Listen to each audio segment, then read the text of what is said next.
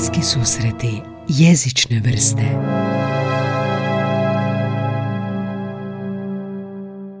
Evo nas opet, dobrodošli u podcast. Sam nam je Anja, naša nova suvoditeljica, žena koja je bitan cilj. Što je cilj?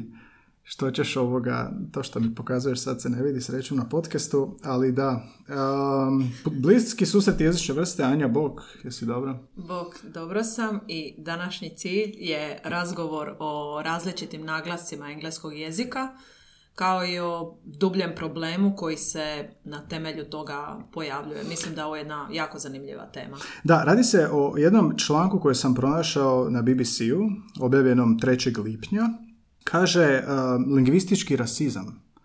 Uh, stalni problem lingvističkog rasizma. Sad ćemo malo prokopati to danas točnije o naglascima u engleskom jeziku, a probat ćemo i približiti kako je to kod nas, jel? Pa kaže, uh, u tom članku, odmah na početku, jedna consulting tvrtka u New Yorku je istraživala navodnu diskriminaciju na temelju naglasaka u jednoj globalnoj neprofitnoj organizaciji. Naime, jedan zaposlenik iz Etiopije, koji govori engleski dobro, ali s etiopijskim naglaskom, se požalio da su ga kolege redovito prekidale na Zoom sastancima, da su komentirale njegov nerazumljiv engleski, iako je realno bio razumljiv, često ga isključivali iz sastanaka, ovo ono, i to je dovelo do toga da se on osjećao diskriminiranim, bojao se govoriti koristio bi radije chat, i sve to je navela osnivačica i ravnateljica te consulting tvrtke. Da, tako je. A dublja istraga uh, unutar ove teme pokazala da ima nešto i u tome ne samo kod ovog zaposlenika, nego i da se zaposlenici drugih rasa drugačije tretiraju, unatoč svojim pozicijama unutar mm. te tvrtke. Točnije, njihova mišljenja, zahtjevi i prijedlozi nisu shvaćani ozbiljno. I tvrtka je na posljedku pokrenula program edukacije zaposlenika i intervenirala bi e, i HR služba, znači služba za ljudske potencijale, kako bi pokušali izgladiti stvar. Da, i to je, nazvali su to vrstom diskriminacije, lingvistička diskriminacija. Zvuči, uh, to što, zvuči vrlo jasno što jest. Jel? A o čemu se točno radi? Pa imaš, dakle, engleski uh, kao lingua franca je jezik koji danas govori više neizvornih govornika nego izvornih. Točniji omjer je 3 naprema 1. Jesi znala to? 3 naprema 1 neizvornih govornika engleskog, odnosno neizvorni. A izvorni govornici engleski su gdje je ne službeni, nego i to je isto problematika, jel? što je negdje je službeni jezik engleski, ali se svejedno nalazi pod ovom diskriminacijom i to ćemo doći do toga kasnije. Ali ono, pretpostavimo, dakle, Sjedinje američke države, Velika Britanija, Australija, Kanada, što znači u biti što? Jezik je kod neizvornih govornika ovdje problem. Da, a ovo što se napomenuo, izvorni je materinji prvi jezik, engleski Amerikancima, Britancima, Australcima, Kanađanima, i to je zapravo u ostatku svijeta brojniji u pogledu korisnika koje ima. ali tu još i problematika se pojavljuje tko je zapravo izvorni govornik. Primjerice, dijete koje je naučilo engleski kao svoj materinji ili prvi jezik, ne mora nužno biti Amerikanac ili da, Australac ili Kanađanin. Dakle, dijete roditelja različitih korijena i različitih kultura koji su učili engleski, utjecali su zapravo na, na razvoj tog djeteta i na njegov naglasak na Da, to je kao prvi jezik, ali onda ne bi bio izvornik prema ovome, jel da? I onda recimo imamo zemlje uh, odakle dolaze prema ovom članku takozvani manje poželjni naglasci engleskog. Kad ti kažem to, Anja, što ti, što ti pada na pamet? Što, su oni misle, što, misle, što misle pod manje poželjnim naglascima engleskog? Pa pretpostavljam da se to odnosi na, na naglaske kojima govore neizvorni govornici engleskog, što je zapravo jako ružan izraz. Zašto bi nešto bilo manje poželjno ako se možemo sporazumjeti? Da. Niti ni ja nemamo izvorni prirodni naglasak, uh, urođeni naglasak engleskog jezika, već naučeni. Da, i, i jedna lingviskinja, sociolingviskinja, Sender Douchin, ako se tako izgovara, rekla je to su Nigerija i Singapur, iako je on, on je engleski službeni jezik, a, ali pod manje poželjnima je, kako ga tako vide, izvorni govornici. Baš zanimljivo. A, a najpoželjniji su, ajde probaj, Da, najpoželjniji su, najpoželjniji. kako ona tvrdi, uh, oni naglasci Hrvatski? koji se... da. Um, sa, uh, sa, sve, e, sa sveučilišta u Pertu, znači ta socijalingvistkinja govori da su najpoželjniji britanski, američki i australski mhm. engleski. To su možda oni kojima smo i mi najviše izloženi dok gledamo određene sadržaje, filmove, serije i ostalo. Ne znam po čemu je australski poželjen, ali dobro, ajde. I sad, e, normalno, engleski se razvija, postoji danas engleski Europske unije, postoje poslovni engleski, engleski u svakom aspektu djelatnosti praktički i onda s time i različiti naglas. E sad, unatoč tome, svemu, autoritet tog nekog pravilnog, što god značilo to pravilno, korištenje jezika i dalje se mjeri prema izvornim govornicima. Ali što se mjeri? Iako je jezik dobar, e, točan, e, precizan u izrazu, po tom naglasku izvorni govornici ne trpe varijacije ili varijetete. I to dovodi do te neke vrste diskriminacije ili e, teme današnjeg podcasta, dakle lingvističkog rasizma, zbog toga što je naglasak uvjetno rečeno loš, odnosno nestandardni. Možda je to njima nestandardni varijetet, pa im je to fora tako izraziti. Ona također tvrdi da se afroamerički naglasak e, engleskog diskriminira unutar SAD-a, a na međunarodnoj razini neke se govornike diskriminira na temelju njihove nacionalnosti ili rase, a ne na vještinama komuniciranja, kao što si ti malo prije rekao. Zašto bi taj engleski bio mm loš ili manje poželjan, ako on jednostavno nije standardni ili ako ne zvučimo kao rođeni amerikanac, kanadžanin i tako dalje. E, ona kaže, kada engleski govore europljani, primjerice francuzi, njemci ili italijani, Smatra se da je taj engleski sofisticiran, stiliziran i tako dalje, ali kada ga govore Azijati, Afrikanci ili ljudi iz Bliskog istoka, smatraju se izazovnima ili neprijatnima. To je čisti rasizam, to, to čak nema veze s jezikom. bio je ovaj zanimljiv primjer uh, iz Simpsona Apu, kada se Hank Azaria, glumac koji daje glasa Pu, nakon 30 godina Simpsona, ispričao svim indicima što, što, je, što je glumio opće tog lika. To je bilo zanimljivo, on se, kak je danas svijet postao ispričavanje za sve, sad su se nakon 30 godina našli ispričavati, što je on, pa stereotipizirao ga je, jel? kao primjer, što ne bi trebalo raditi. Jel? mm Što misliš o tome? Zamisli, znači, 30 godina serije koja ima stereotipiziranog uh, voditelja trgovine indica i onda ga ponaša. On mm ponaša njegov govor, što je dio i komedije mhm. i onda nisam siguran da je on suočen s kritikom, mislim da je samo inicijativno se ispričao za to.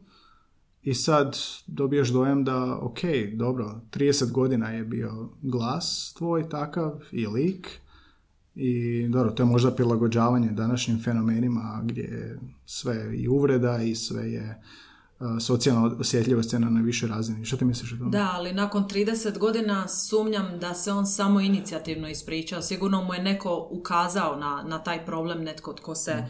našao uvrijeđenim s punim pravom ako se radilo o izrugivanju. Jer smatram da je tanka granica između izrugivanja i humora i tu stvarno treba biti jako pažljiv. Bitan je cilj, šta želiš postići mhm. e, također, ono što je zanimljivo je da ovakvo stereotipiziranje Azijata, Afrikanaca ili bliskoistočnjaka prisutno čak i kada su ti govornici izvorni govornici tog jezika. Mhm. Znači, članak navodi da sama pojava azijatskog lica navodi Amerikance ka pomisli da njihov engleski teže razumjeti, bez obzira na to odakle su i kako zapravo govore. Iako to je suludo zato što se Azijat može biti i izvorni govornik i britanskog i američkog engleskog i svakog drugog engleskog. Stereotip sa rasizmom na pogledu. Dobro, možda kad progovore onda prestanu biti rasisti. I sad tu dolazimo do takozvanog otvorenog ili prikrivenog lingvističkog rasizma. Autorica ovog članka navodi da iako ona ima, iako je ona nije izvorni govornik, ali rođena u SAD-u, ima diplomu iz engleskih studija i britansku putovnicu ima i ljudi bi joj dolazili i komplimentirali njene engleske. Pazi, rođena u SAD-u, prvi mhm. jezik. I to bi bio nekakav prikriveni rasizam u jeziku, odnosno nenamjerni, ljudi nisu svjesni e, time što rade, kao da su to u pitanju neki psihološki mehanizmi koji nismo svjesni, isto ono kad mi govorimo izraze koji su socijalno osjetljive, ne znam, radim kod crnac ili takve neke stvari. Jel? Tako je, da. I taj prikriveni rasizam, tu se radi o društvenom isključivanju ljudi s naglaskom engleskog iz nekih razgovora, rasprava, sastanaka, kao što smo imali primjer na samom početku epizode, gdje je osoba koja govori engleskim etiopskim naglas, naglaskom bio je zapravo diskriminiran iz tog društva i njegove kompetencije nisu niti mogle doći na svjetlo kada mu se nije ni dala prilika. Također, s druge strane, imamo i otvoreni rasizam koji je svojevrsni bullying na etničko-dijalektalnoj osnovi. Radi se o namjernom posramljivanju ljudi kojima engleski nije izvorni jezik unatoč njihovoj visokoj razini. To se sjetim onda Russell Petersa i njegovog stand-up komičana Indijac, Amerikanac, koji cijeli stand-up, komi, stand-up komični nastup svoj ima na temelju toga tipa kako Amerikanci doživljavaju njega, samo on to pretvori u komediju sve. Uh, ali pitanje je hoće njega cancelirati isto. Uglavnom, što se tiče um, razumijevanja stranih govornika, a pod stranim onda smatramo neizvorni govornik engleskog, važno je da pomenuti da je potrebno um, kao više kognitivnog napora da bi razumio manji, manji poznati naglasak. Doduše, to za nas može biti i škotski, irski, mm znaš, ono, nisi izložen njima, pa ti je manje razumljiviji. Uh, e sad, nama je razumljiviji slavenski naglasak ili čak njemački ili recimo mhm. tako nešto. E sad, dodatni napor u kombinaciji s tim ugodnijim osjećajem kad si okružen vlastitom grupom govornika može onda dovesti do negativnih stavova prema neizvornim govornicima, odnosno onim, onim drugima. Jel?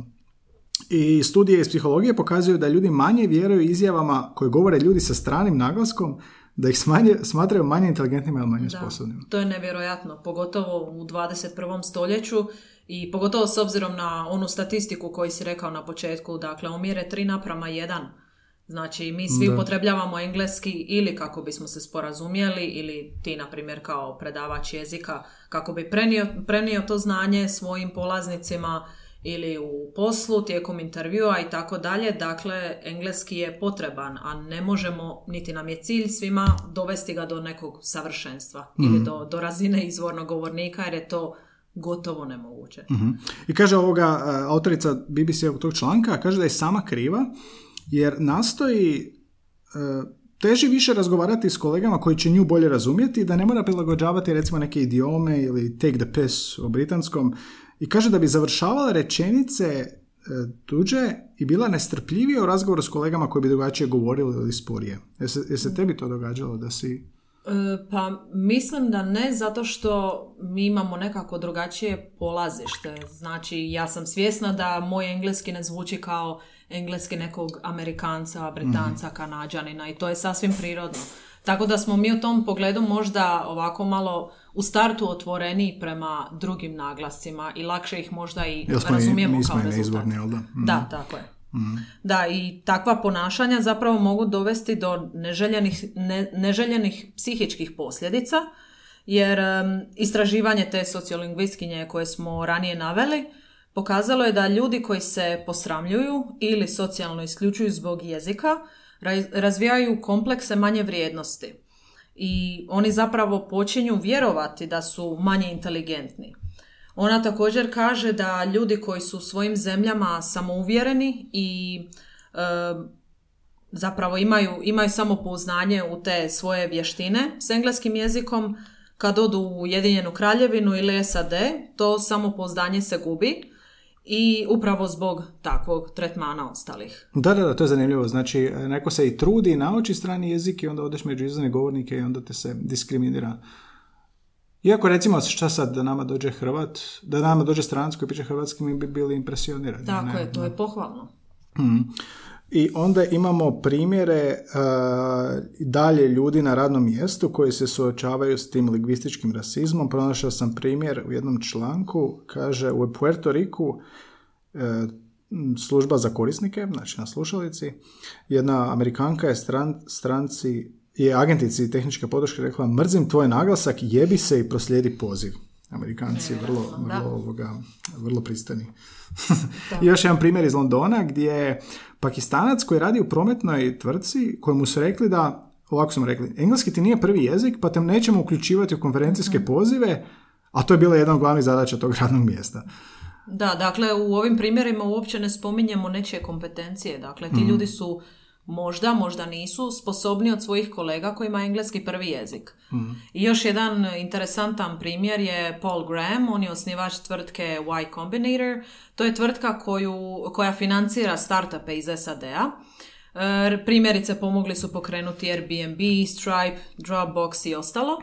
E, On je otvoreno rekao da je njegov, da njegov program diskriminira govornike sa stranim naglaskom.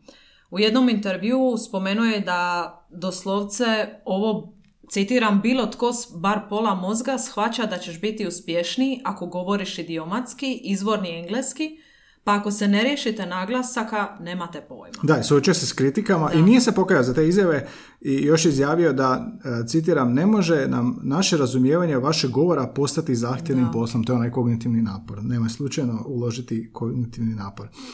E, pokušavam ga razumjeti s neke strane, e, no to, bi doslovno značilo da, da je razumijevanje da je razumijevanje na toliko niskoj razini uh, neizvornih govornika da koliko taj kognitivni napor mora biti da bi ga osoba razumjela. A onda ga ne bi zaposlili da, da, da ne može razumjeti. Tako je, da je to zaista nerazumljivo, onda to nema smisla i onda se na tome mora raditi, ali se i takva kritika može uputiti na puno pristojniji način nego što je to on napravio. Da, sociolingvistina tvrdi da, da ova što smo naveli iz članka, da se to neće samo od sebe maknuti, unatoč uh, podizanju svijesti. Zapravo kaže da je potrebna intervencija na toj korporativnoj razini u tvrtkama, da trebaju provoditi programe lingvističke raznolikosti, educirati zaposlenike o tome kako predrasude na temelju jezika, ono što si ti rekla, utječu na psihološke jel da, komplekse samo manje vrijednosti, na komunikaciju, na poslovne prilike, da, da to treba postati dio pravilnika ili kodeksa kompanije. Što misliš, ali je? Da, definitivno. S obzirom na sve ovo što smo, em, o čemu smo čitali kao pripremu za, za ovu epizodu, mislim da je to stvarno prerašireno i da se definitivno nešto po tom pitanju treba napraviti. Nažalost, taj problem postoji, ali kad već postoji, mislim da bi nekakav kodeks ili pravilnik stvarno dobro došao, pogotovo u velikim korporacijama. Da, i kaže što možemo svako ponaosob učiniti da izvornici, izvorni govornici jezika moraju se prilagoditi i to mi je malo čak kontroverzno, odnosno zvuči neizvedivo. Kaže, moraju sporiti go- s govorom, izbjegavati šale i idiome i manje govoriti na sastancima gdje ima neizvornih govornika.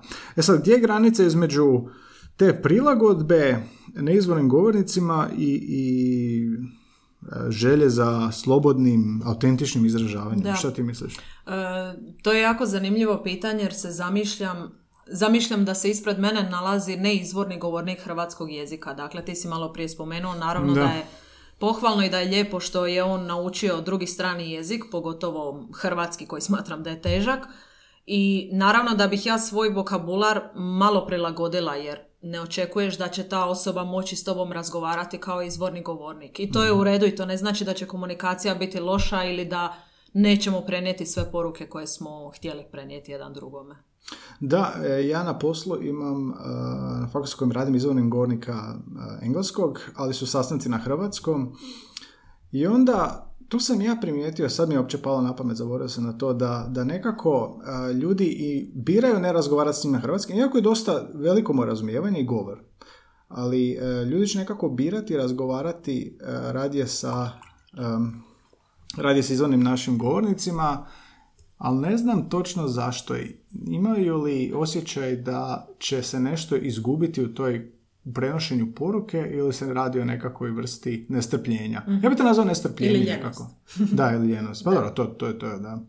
Da, mi smo na fakultetu u Splitu imali jednog Erasmus studenta koji je talijan i on je zapravo poprilično bio fluentan u tom svom hrvatskom. Naravno da se tu čuo naglasak koji nije Kakav izvorni, je, hrva, kakav je talijanski naglasak? ali hrvatski? jako lijepo zvuči jer je on proveo više godina u Hrvatskoj, odnosno u Splitu i s njim se moglo razgovarati čak na nekoj razini koja je viša od prosjeka. Tako da je to bilo zaista pohvalno. Aha.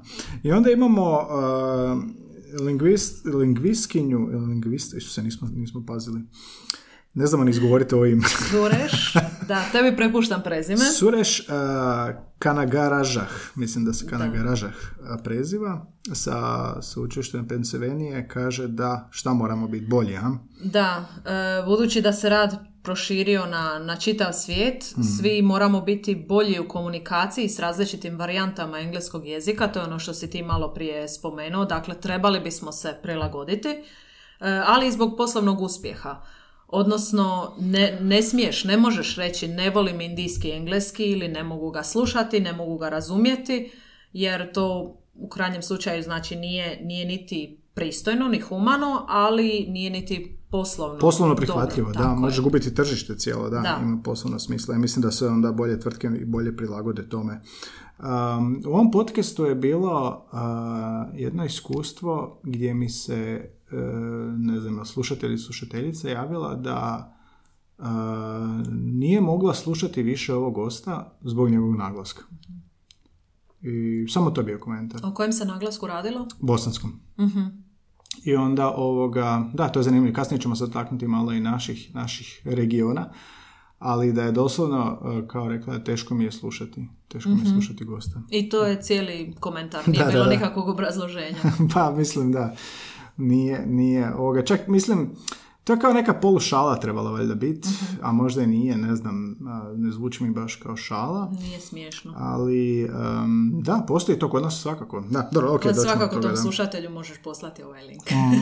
Svima nam e, Možda više ne slušaju. nikad dosta obrazovanja. Da. Da, a također što se tiče ove lingvistkinje e, sa Pensilvanije, sa sveučilišta u Pensilvaniji u SAD-u, navodi se jedan zanimljiv primjer prema kojem je autorica sama kao izvorna govornica podučavala engleski u Rumunjskoj, ali nije morala imati nikakvu edukaciju. Dakle, sama činjenica da je ona Amerikanka bila dovoljna, to zvuči kao nešto što bi se događalo i kod nas. Ti imaš jedan zanimljiv primjer po tom pitanju. Da, tako je. Ja sam, kad sam na razmjeni u Gracu, imao sam Britanca koji je držao kolegije na anglistici. On je a, izvorni govornik, jel da, Britanac, i držao je kolegije kreativnog pisanja, ne sad nešto pravopis ili nešto tako, ali on je po struci na Oxfordu studirao njemački.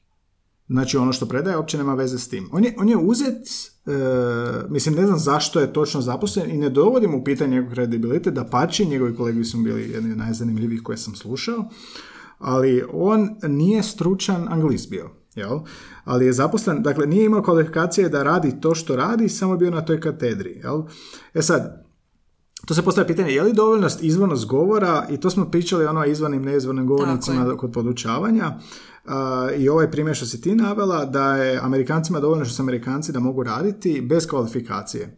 I onda se možda tu kroz taj način nekako podiže taj, odnosno akcentuira se taj, ta problematika da izvorni naglasak je bitniji od svega ostalog. da? Svojevrsna nadmoć izvornog naglaska, da. Da, ali mi takve stvari, svjedoci smo takvim stvarima i, i kod nas, što si ti rekao, u našem regionu, u regiji, među našim susjednim državama, ali čak i unutar Hrvatske. Jer evo, ti si Slavonac, ja sam iz Dalmacije i osjećaju se nekakve razlike u govoru. Kad se upoznaš s nekim, možeš shvatiti po prilici odakle, odakle je ta osoba, u pravilu. Meni će uvijek ljudi reći kad ih poznam jesi Slavonije. Ali ja to ne vidim kao diskriminaciju, iako možda oni vide. a? Da, niš nikad nisam to razmišljao, da li to nekako, neko opće gleda kao diskriminaciju ili ne. Jel te, jesi ti to živjela? Da. Ne, to, meni to nije uvredljivo, to je jednostavno činjenica.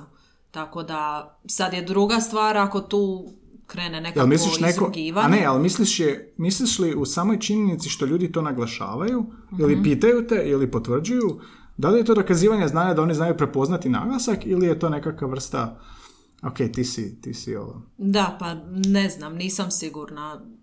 Kažem, ja to nisam shvaćala nikad ozbiljno, ni kao uvredu, a sve i ovisi kako, kako ta osoba izgleda, kakva je intonacija. Znači, kakav je naš dojam. izgleda. Da. Da, dobro. A, moguće i to, da.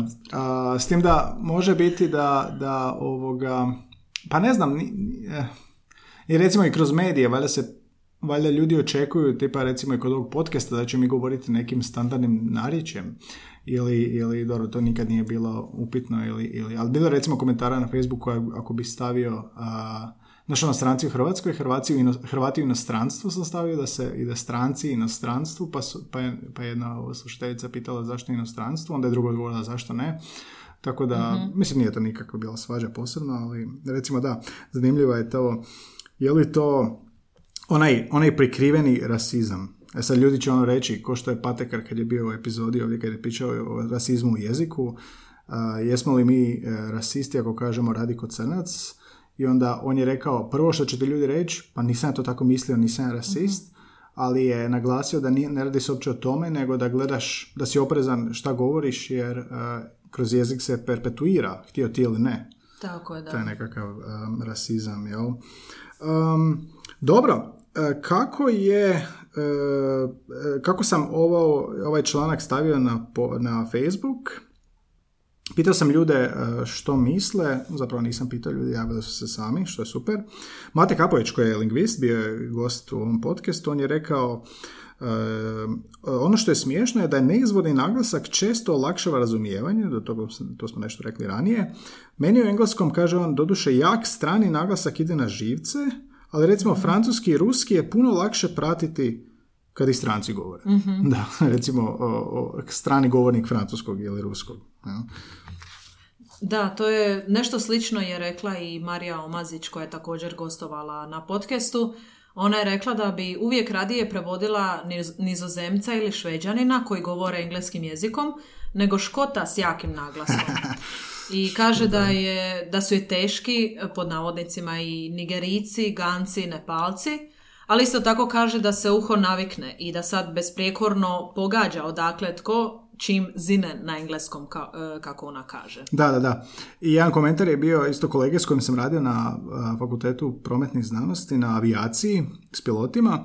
Kaže da u, toj radiokomunikaciji e, pilota i kontrolora leta, ono još je i slušalica i nije to sad čisti, čisti govor uživo, neizvornog govornika je engleskog, lakše razumjeti nego izvornog, jer to i ona na posljedku povećava sigurnost samog zračnog prometa. Um, jedna još gošća koja je bila u podcastu, logopedinja koja je pričala o jezičnoj rehabilitaciji nakon moždane traume, to je jako zanimljiva epizoda. Barbara Majetić, ne znam koja je epizoda, ali možete pronaći na svim kanalima. Sad ću, doslovno ću pročitati što je sve napisala, mi je jako zanimljivo. Ona je, dakle, Hrvatica koja živi u Londonu, u Engleskoj. Kaže, ja sam nakon tri godine u Engleskoj tek nedavno počela kužiti da je čuđenje i nadivljavanje mom jeziku i naglasku zapravo vrsta jezičnog rasizma. I ona lijepo priča, izvorno onako dosta, zbog, jel, naravno, i znanja, ali i toga što je tamo. I kaže da ljudi nikad ne mogu identificirati otkud je točno, jer ima neutralan naglasak i uvijek su u šoku kad im kažem da sam iz jugoistočne Europe, Britanci, i onda im, ona, onda, im, onda joj kažu kako to da si tako elokventna i ne zvučiš kao ostali istočni europljani. Dakle, a priori se od istočne Europe očekuje Russian English, uh, Slavish English, jel da? Dakle, ne, ne tako sofisticiran e, naglasak.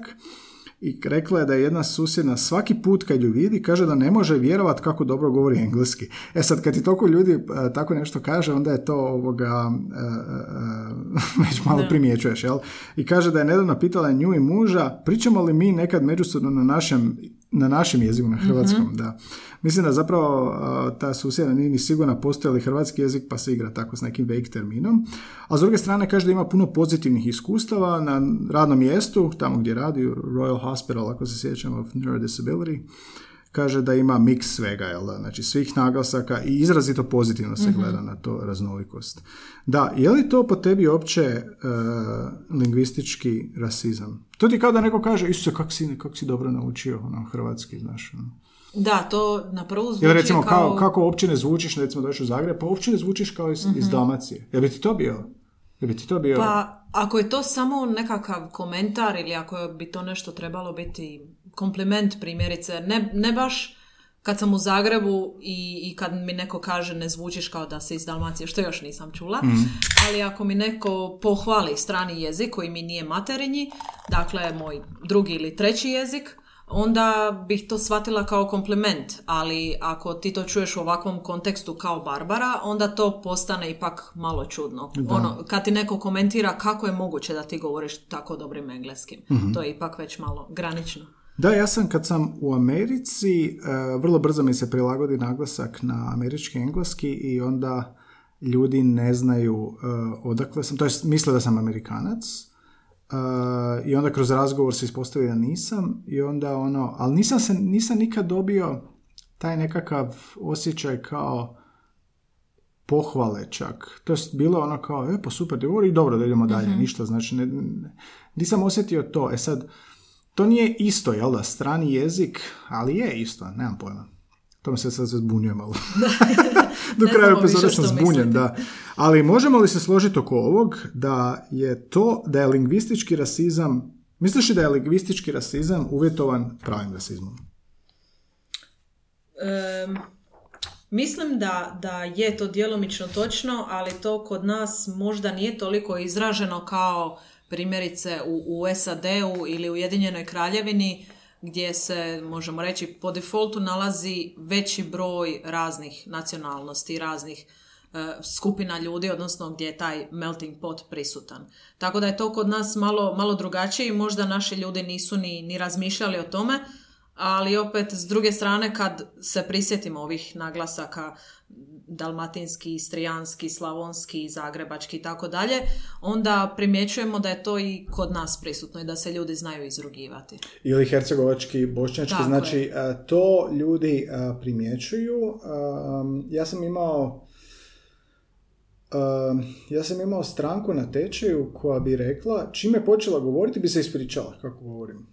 Da, rekla je ono, am, evo, čučeš, odakle sam, kao da, kao da cijeli taj razgovor zvučao kao neko ispričavanje na početku, kako ovoga, kao neka isprika odakle sam i kako pričam. Vjerojatno je onda taj komentar čula više puta. Da, da, vidiš. I ima potrebu ispričavati se. I sad, uh, mislim, nedvojbeno ti primjećuješ kad neko priča uh, ne znam, hercegovački ili kako već, sada to nije standardni, ali što je uopće bitno tu kod standardnog i šta ti misliš, jel utječe to nama na svijest da ljudi kao zrcalo ovome kako izvorni govornici engleskog gledaju neizvorne e, govornike engleskog uh, sa nekakvim odmakljenim, o, što sam ti reći, kako, kako da to izrazim uopće, nekakvim vrstom tom diskriminacije, da mi tako gledamo Hrvati na, na Bosance ili Hercegovce ili Srbe s tim nekim odmakom ili kao primjećujem i to formira nekakvu sliku u mojoj glavi o, njoj, o tebi. To je, to je jako teško definirati jer mislim da to je sve individualno, jako subjektivno. Osobno, naravno da ću primijetiti nešto na temelju nečeg govora, izražavanja, primijetit ću odakle je ta osoba.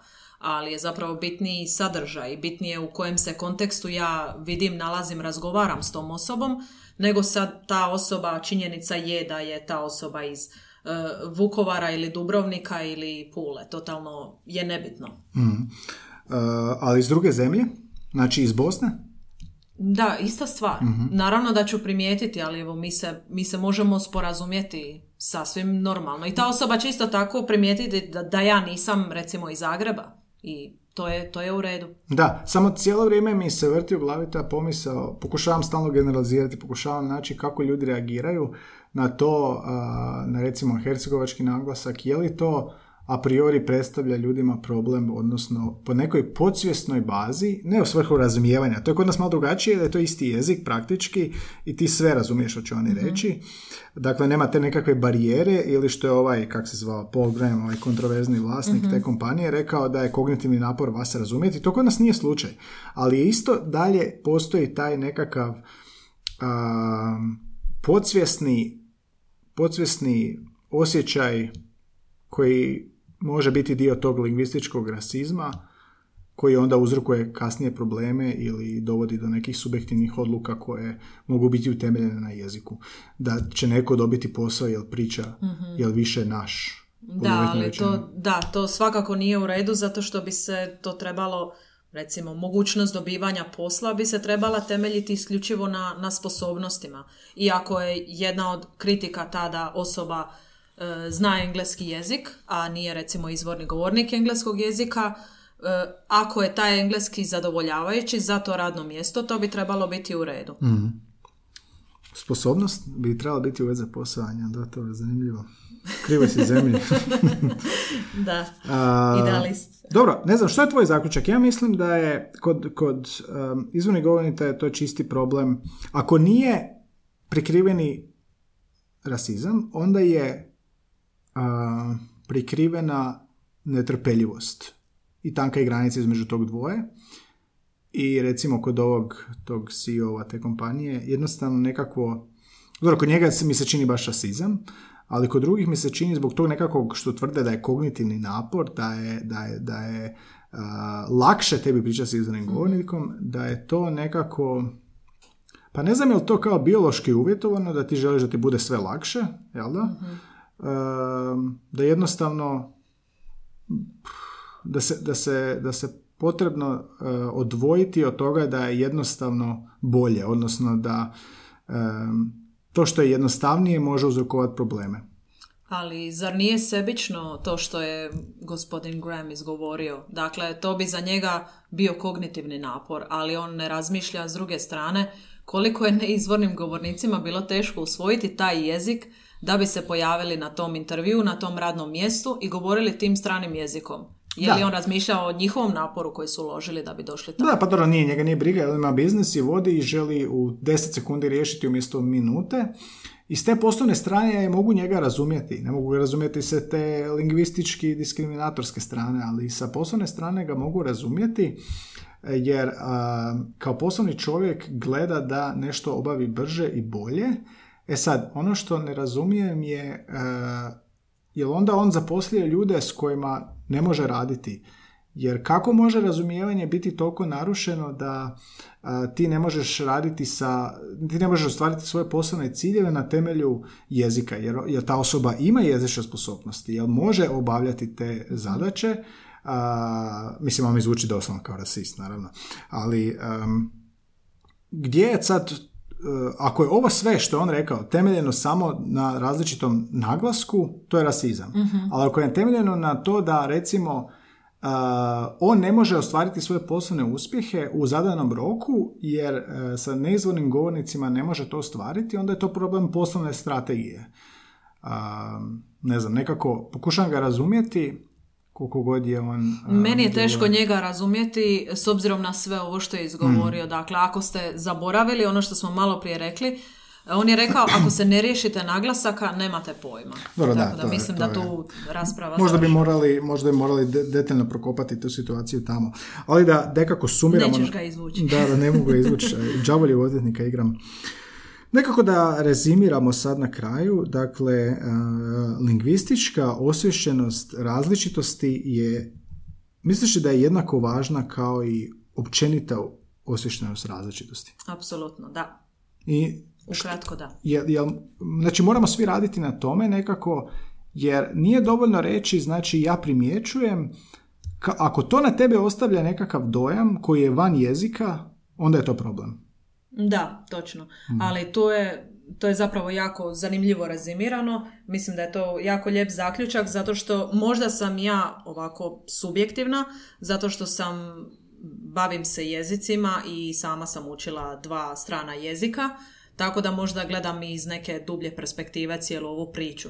Ali smatram da bi svi kolektivno trebali biti otvoreni prema drugim naglascima. Da, ja sam i kod studenta, sad mi pada na pamet osvijestio to, odnosno vidio sam da, da neki studenti drugačije em, reagiraju, dok neki student koji ima naglasak priča, ali dobro, to možda sad i, i, i sposobnost, jezično i znanje, ali sva neka, nekakva netrpeljivost na jezičnoj razini je svakako tema koju treba osvijestiti i, i tražiti na sve nekoj višoj razini, jel, pogotovo kod engleskog koji je globalni, omjer 3 Da. naprema 1. Dobro, fino smo prokopali. Ili imaš nešto što si htjela reći? Mislim da smo sve baš lijepo rezimirali. Eto, dragi slušatelji, ako imate vi a, a, iskustva s ovim, jeste li bili žrtva lingvističkog rasizma, je li ima nešto što primjećujete da se događa ili u engleskom ili u vašem govoru, a znam da vas ima slušatelje iz Australije, iz Kolumbije, iz SAD-a, što, koji znate hrvatski, tako da vjerojatno niste izvorni govornici, a možda jeste prvi, drugi strani jezik. Recite ovdje u komentarima na SoundCloudu kakav je vaš dojam ili nam se javite na Facebooku, Instagramu ili Twitteru, dakle bliski susret jezične vrste. Baš me zanima, ovo zapravo dotiče svakog ko sluša Da, hrvatski da. i vjerojatno je u kontaktu s engleskim. Evo, kak sam stavio ovo na Facebook, dobio sam dakle od Kapovića Barbare ma- komentare, a, pa mi je bilo zanimljivo to pročitati, ali opet mi smo i sami dio toga neizvorni govornik. Idealno bi bilo da nam se javi neki izvorni govornik engleskog koji zna hrvatski. Tako je, da. pa nam da, da to. Dobro, Anja, evo, slušatelji, kako vam je Anja? Javite mi, javite mi na, na, na Instagram kakva vam je Anja. Stavit ću to na story. Kakva vam Da, je? javite kakva u privatnim porukama. Kakva vam je Anja? Pa ćemo objaviti na story, ono, šerat ćemo, re, response. Um, Anja već treću Ili stavi anketu. anketu, da. Nastavljamo? Da, ne. Nastavljamo, nastavljamo Anja, kao za profesora, ono, kao anketa na kraju semestra. Najslabija karika. Anja me pojačala, me pojačala, podcast je pojačala kao greda. Um, pružila jednu novu dimenziju, pa evo i naši podcasti zvuče drugačije. A opet, Dalmacija je Slavonija, vidiš ti? Dobra Kako? kombinacija. Nadamo se da vam ne smetaju naši naglasci. Da, ako smetaju, baš nas briga. Um, dobro, to bi bilo to za danas. Evo, bliski susret jezične vrste, teme razne, od uh, disleksije, mucanja do jezične trivije, o tome kako je nastao jezik, do ovakvih relevantnih i vrlo bitnih tema poput lingvističkog rasizma, ili ti ga naglasak ni, zagradi je problem, to će biti naslov. Um, dotakli smo se zaista zanimljivih tema i rado bismo čuli što vi mislite, pa nam se javite u podcast uh, s dojmovima, jer uh, od gdje god nas slušali uvijek mi je zanimljivo čuti od vas kad mi se javite izravno.